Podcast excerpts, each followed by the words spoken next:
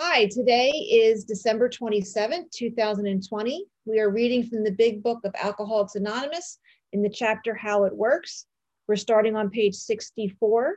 Therefore, we started upon a personal inventory and reading through page 65, the end of that chart, which ends with my wife, the cause misunderstands and nags. Our reader today is going to be Barbara E. And that's going to be followed by a 20 minute share by Laura W. from Philadelphia. So, Barbara, if you can unmute and please read for us. My honor. Thank you. Therefore, we started upon personal inventory. This was step four. A, a business which takes no regular inventory usually goes broke. Taking a pers- personal inventory is a fact finding and fact facing process. It is an effort to discover the truth about the stock and trade. One object is to disclose damaged or unsaleable goods, to get rid of them promptly and without regret. If the owner of the business is too to be successful, he can he cannot fool himself about values. We did exactly the same thing with our lives. We took stock honestly. First, we searched out the flaws in our makeup which caused our failure, being convinced that self manifested in various ways was what had defeated us, we considered its common manifestations. Resentment is the number one offender. It destroys more alcoholics than anything else. From it stem all forms of spiritual disease, for we have not we have been not only mentally and physically ill, we have been spiritually sick. When the spiritual malady is overcome, we straighten out mentally and physically. In dealing with resentments, we set them on paper. We listed people, institutions, or principles with whom we were angry. We asked ourselves why we were angry. In most cases, it was found that our self esteem, our pocketbooks, our ambitions, and our personal relationships, including sex, were hurt or threatened. So we were sore. We were burned up. On our grudge list, we set opposite each name our injuries. Was it our self esteem, our security, our ambitions, our personal or sex relations which had been interfered with? We were usually as definite as this example I'm resentful at Mr. Brown. The cause, his attention to my wife. He told my wife of my mistress. Mr. Brown may get my job at the office, and that affects my self esteem, my sex relations, my more of my self esteem, my security, self esteem in the with the parentheses of fear labeled around many of them, and then there's Mrs. Jones. She's a nut. She snubbed me. She committed her husband for drinking. He's my friend. She's my she's a gossip. That affected my personal relationship, my self-esteem, and once again fear. My employer, he's unreasonable, he's unjust. That affected my self-esteem and again fear. He's overbearing. That affected my security, as well as he threatens to fire me for drinking and padding my expense, expense account. My wife misunderstands and nags, like, likes, likes Brown, wants the house put in her name. That affects my pride, my personal and sex relationships, security, and of course, fear. And I'll stop. Thank you so much, Barbara E. And next, we're going to have Laura W. share for approximately 20 minutes on those pages. Thank you, Laura.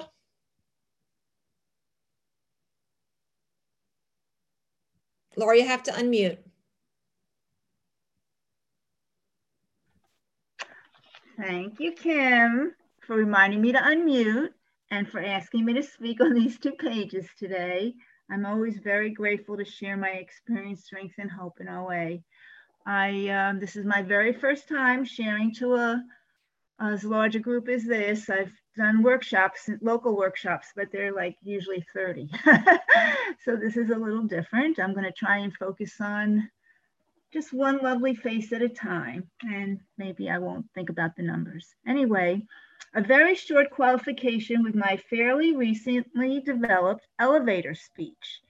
Uh, for those of you who don't know what an elevator speech is, it's um, what you can say like in the time it gets it takes to get between uh, two floors in an elevator. So, you know, just a couple seconds. This is my qualification for today. My name is Laura W. I live outside Philadelphia in Pennsylvania. I am a compulsive overeater and I came into OA in January of 1981 thinking it was a diet club. It took six months to come back to my second meeting and I've been coming back ever since. It took several starts and stops of abstinence before I completely admitted powerlessness over the food and began to recover from the disease by learning to live in the steps every day, one day at a time. In admitting powerlessness, I learned to reach for power with a capital P and a saner way of relating to the world and to my life.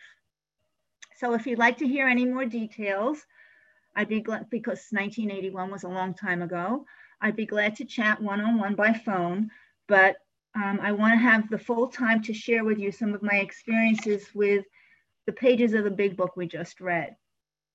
Um, two paragraphs before the one we read today, we were instructed how to take step three to make a decision to turn our will and our lives over to the care of God as we understood or didn't understand God. How do I turn my life over to the care of God? I don't have a clue. But the big book has a process for having that happen. It is to follow the directions to work the rest of the steps, four through 12. Steps four through nine are the inventory process which starts with a personal inventory. We need to take stock of our lives by searching out the flaws in our makeup which caused our failure.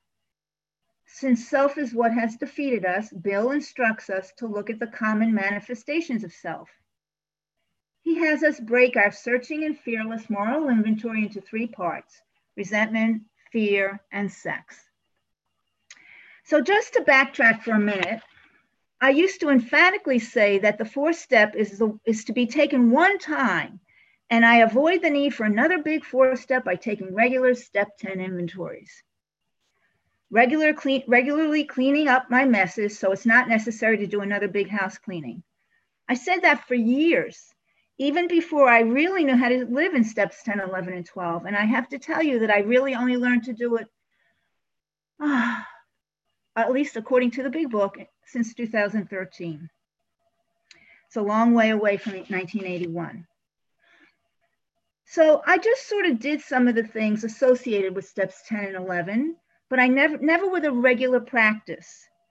That's probably part of the reason it took me so long to have a real shift in my thought patterns. But nevertheless, I don't like to put down any part of my uh, recovery in OA because I had to get to where I am by trudging the road that I did. I couldn't see what I couldn't see. And when I knew better, I did better. When I know better, I do better. By God's grace, I was able to be abstinent and growing in recovery, even doing it imperfectly as I did from 1982 until 2013. When I was given the opportunity to learn how to follow the instructions in the big book as a way of life, pretty much as Bill has had instructed. So um, for this woman who said you only do one inventory and just live in, uh, you know, you take the little messes up in 10 and 11, I've done five four-step inventories. And it took me writing this to realize how I said one thing and did, actually did another. So if you ever want to know what you really believe, look at where your feet are taking you and see what your feet have done. So I've taken five four step inventories, four of which were taken after I was given the gift of abstinence in 1982. My first inventory I attempted and did and gave away while I was still struggling with the food. I had I had a period of abstinence about three months. Uh, it it was broken. I broke it, and I struggled from for nine months to get the abstinence back, or get a new abstinence, I would imagine. But during that time, I was new in program and they said do an inventory, so I did an inventory. We had read a book by someone called Bill B, uh, called Compulsive Overeater. Actually, I checked, I looked it up, and it's still available for purchase. It's hard to believe. Bill B was a big book thumper, but he had his own methods of working through the big book, which is how we all did things back in the day. We were all, you know, we all were told that the big book had all the answers, and open the big book to any page, and you'll get the answer to your problems. But none of us ever went through the big book uh, as it was written. That was probably the biggest part of our problems. But in any event, so his book was uh, written, you know, was a compulsive overeater, and it, it appealed to me and appealed to a lot of us. And so his idea of doing an inventory was mostly autobiographical. There were some big book components to it. That was in 1981 to the beginning of 1982. I gave it away, I think, in December of 81 or January of 82. My second inventory, I wrote uh, a couple months after my abstinence, which was in May of 82, I wanted to be a maintenance sponsor in a specific way of working a program. And in order to do that, I had to um, do their uh, inventory process, which comprised 170 questions. And there was also some big book elements in it as well. Um, and then then in 1999, I did another, my third inventory, it was, I had moved to um, this area. I had came in, come into OA in Cincinnati and lived in the Midwest a lot of uh, my um, adult life. I did live in Cherry Hill for a couple of years in 85 to 88. But in um, 97, I, I moved to the Philadelphia area and somebody wanted to start an AWOL. And AWOL I'd never heard of in all the years I've been in OA, but it's called A Way of Life. It's a year long step study. It was, we used the big book, we used other uh, literature as well, and you did a step a month. And so the fourth month we did an inventory and I did another inventory that time again. And then uh, my fourth inventory was done in 2013. And at that point, too, I had just begun listening to a phone meeting, and I loved the message of depth and weight I heard on that phone meeting. I wanted so much to be able to replicate that for the people that I sponsored. Over the years, I've been abstinent all those years. I've been, you know, trudging the, the road, struggling with my defects, you know, living life. It's a lot of years, right? I was 30 and you can do the math and see how old I am now. So it's a lot of years, a lot of life experiences.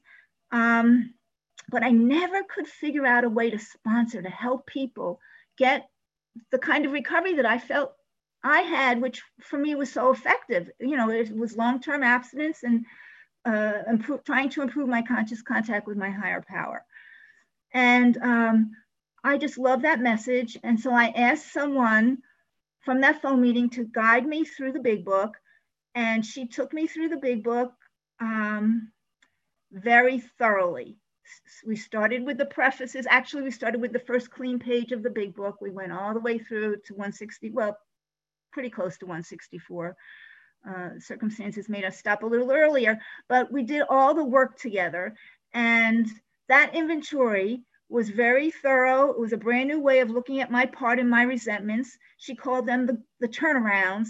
And that created a very new level of personal understanding and acceptance.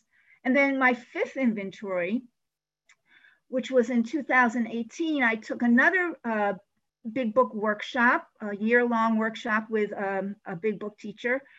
And um, that was also very thorough. I hardly had any resentments to have to deal with anymore.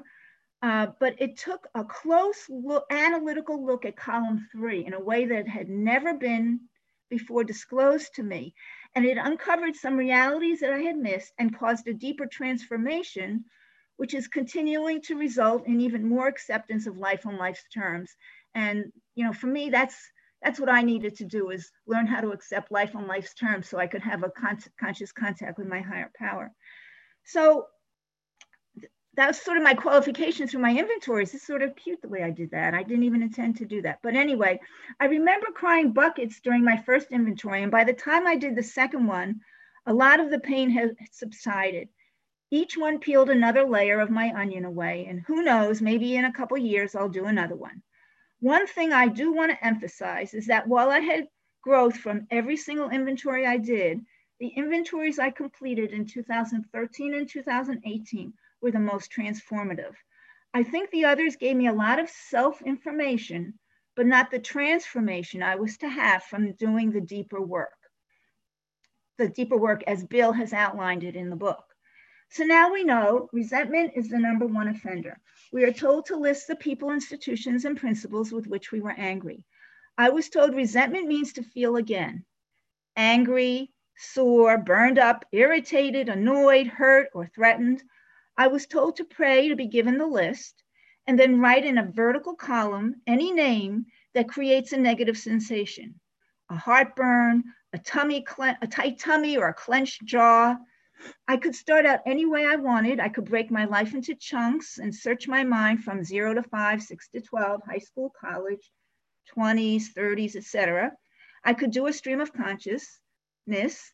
I could look at the bedevilments on page 52 to jog my memory some more. Just write the list.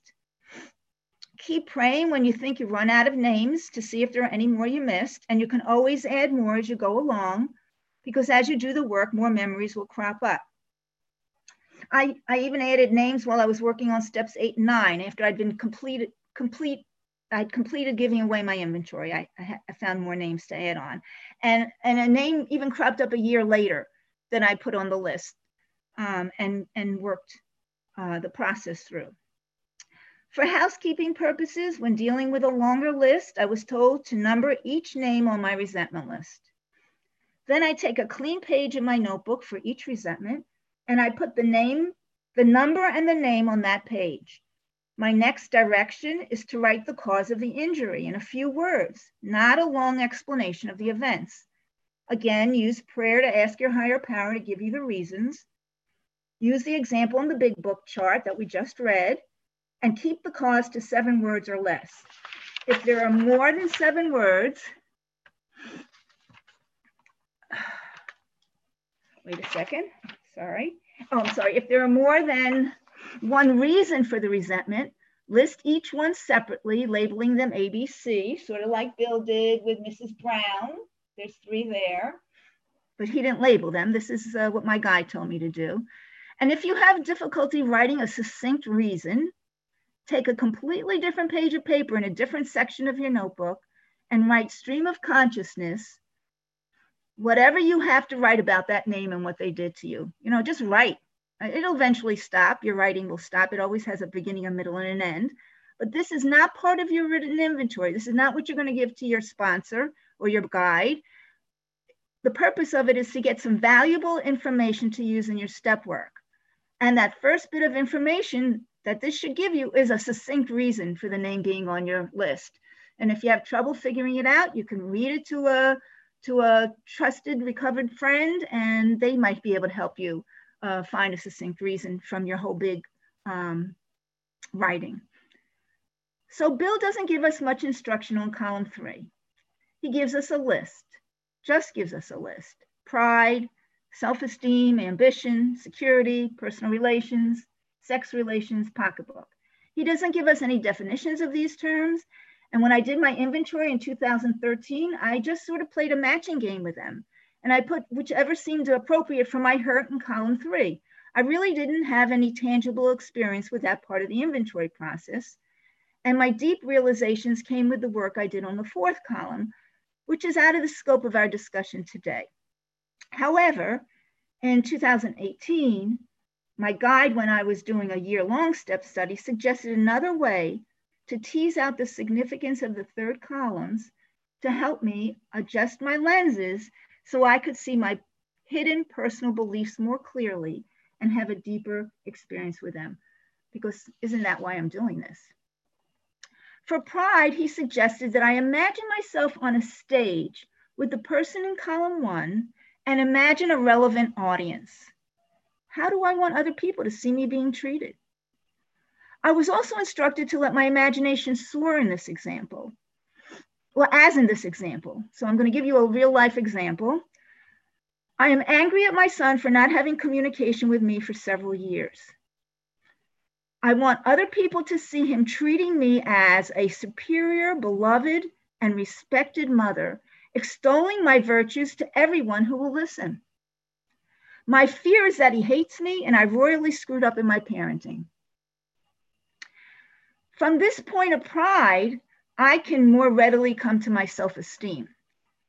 Now, this is a different kind of self esteem than what you're typically thinking, I and what I did. And it took me a while to, to, to get this difference, but I'll share it with you. This is not the psychological self esteem we might think about, but my personal belief about who I am. If I if I really want people to see my son treating me as a superior, beloved, and respected mother, then I must believe somewhere in me that I am a word that I am worthy of my son treating me as superior, beloved, and respected. For this exercise, the self-esteem is always positive. It helps crack the delusions that we were operating under.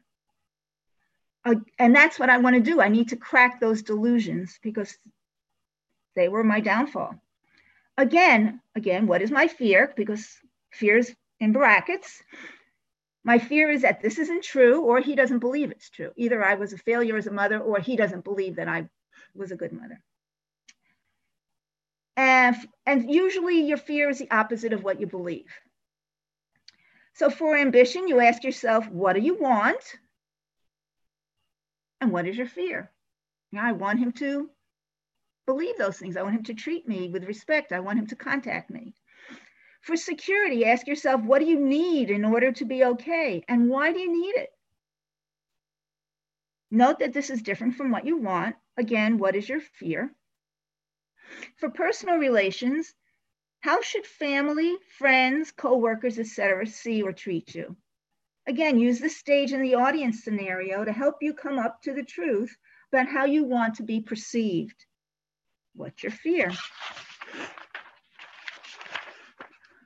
For sex relations, since there's another whole sex section in the inventory that deals with sex conduct, this should be more an idea, an analysis of our gender beliefs. An ideal man should, an ideal woman should, an ideal father should, an ideal mother should, an ideal son should, an ideal sister should. Boy, all those shoulds, you know where they get you. Again, what is your fear? And pocketbook could concern your beliefs about money, but if a specific resentment does not have financial implications, perhaps it's about value or emotional price or security. Again, what is your fear? This deeper dive into column three helps with the effectiveness of column four, which you'll see as you delve further into the inventory process. So I'm not going to really talk about how they work together, but it sort of cracks your ideas about what you think about yourself and all the shoulds that you have. It took me a while to get the idea that even though I have low self esteem, and probably most of us do, I really believe that people should see me as a superior human being. And also that I had a lot of ideas about how the world should operate. The script that Bill refers to in the paragraphs before step three is where I was stuck. I thought the world and its inhabitants should behave in certain ways, and when they didn't, I was a person full of restlessness, irritability, and discontent. And we all know from Dr. Silkworth's opinion what happens when an addict is restless, irritable, and discontented. There's only one way to get ease and comfort.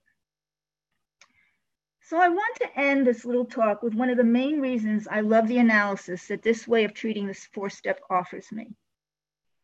And I emphasize this to everyone that I sponsor because the fourth step is like spiritual soul surgery. Surgery often hurts. In fact, I don't think it ever doesn't hurt. And after the surgery, there's a healing process because the hurt, I'm sorry, there's a healing process before the hurt completely dissipates. And, you know, as a result, you're restored to a healthier condition from the surgery. The truth we face about ourselves in the fourth step can be painful but facing the truth is the only way through it. Sometimes it's painfully embarrassing that you even that I even thought that way. When we hold the truth up to the light of our higher power, we can begin to have the self destructive patterns of our old behaviors fade in the sunlight of the Spirit, and then we can become free of them.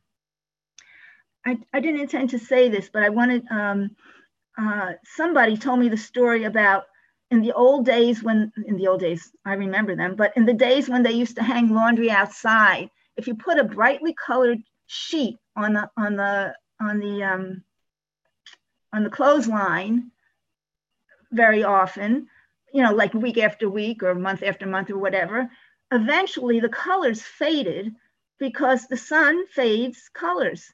And I love, love, love the analogy of my higher power being the sunlight of the spirit. And when I think about that being healing instead of warm, you know, it's, it's, to me, it's a very warm uh, uh, metaphor. It makes me feel very warm and good. But when I think of it as God is, only God is able to remove my defects and bleach away the, or fade away um, the, the, the, my delusions. Those are my main, those are the cause of my defects, my delusions. So anyway, I just love that analogy. So I love that idea of my old behaviors fading in the sunlight of the spirit, and then I can become free of them. So also when we do this work in step four, we are preparing ourselves for the daily analysis we'll be doing in steps 10 and 11. We're learning a skill set that we, use, we will use one day at a time for the rest of our lives.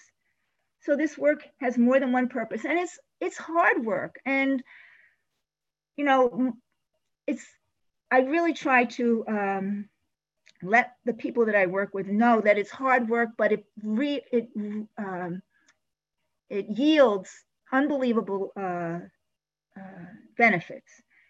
And just briefly, um, two of the mo most important purposes are to help us identify our grosser handicaps in step four and gives us valuable information for the work we need to do in steps six through nine and then it also, the biggest benefit, I believe, is to teach us a method for staying in balance with our higher power's will for us on a daily basis in steps 10 and 11 as we trudge the road to happy destiny living in steps 10, 11, and 12. Thanks for letting me share on this topic. Thank you so much, Laura W. from Philly. And um, Claire, if you can stop the recording.